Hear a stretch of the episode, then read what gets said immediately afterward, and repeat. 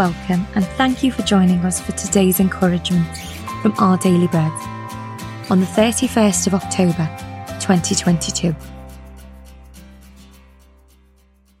The Bible reading today is Matthew chapter 5, verses 13 to 16.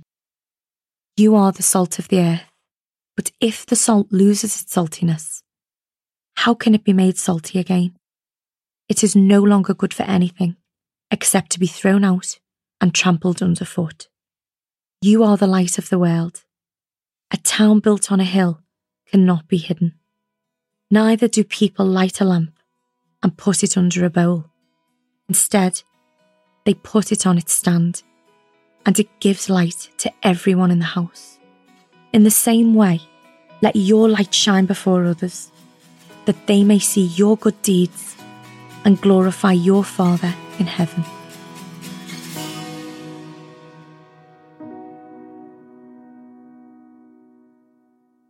Today's article, titled Opportunities to Shine, was written by Alyson Kieda. In March 2020, while walking his dog in his home city, John, a retired financial expert, saw lorries, piles of tarpaulins, and white tents, each bearing a cross and the name of a charity that he'd never heard of before. When he discovered that the group was building a field hospital for those in his city suffering with COVID 19, he asked if he could help. For weeks, despite differing faiths and politics, he and his family pitched in wherever they could.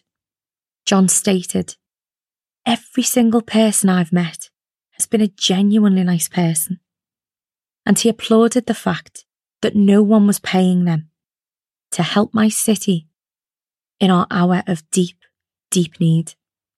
In response to the tremendous needs resulting from the coronavirus pandemic, unlikely partners in service were brought together, and believers in Jesus were given new opportunities to share Christ's light with others. In his Sermon on the Mount, Jesus taught his followers to let your light shine before others, that they may see your good deeds. We shine Christ's light by letting the Spirit guide us in loving, kind, and good words and actions. When we allow the light that we've received from Jesus to shine clearly in our daily lives, we also glorify our Father in heaven. This day and every day, may we shine for Christ as He helps us to be salt and light in a world that desperately needs Him. Let's pray. Jesus, help me to shine your light in all that I say and do. Amen.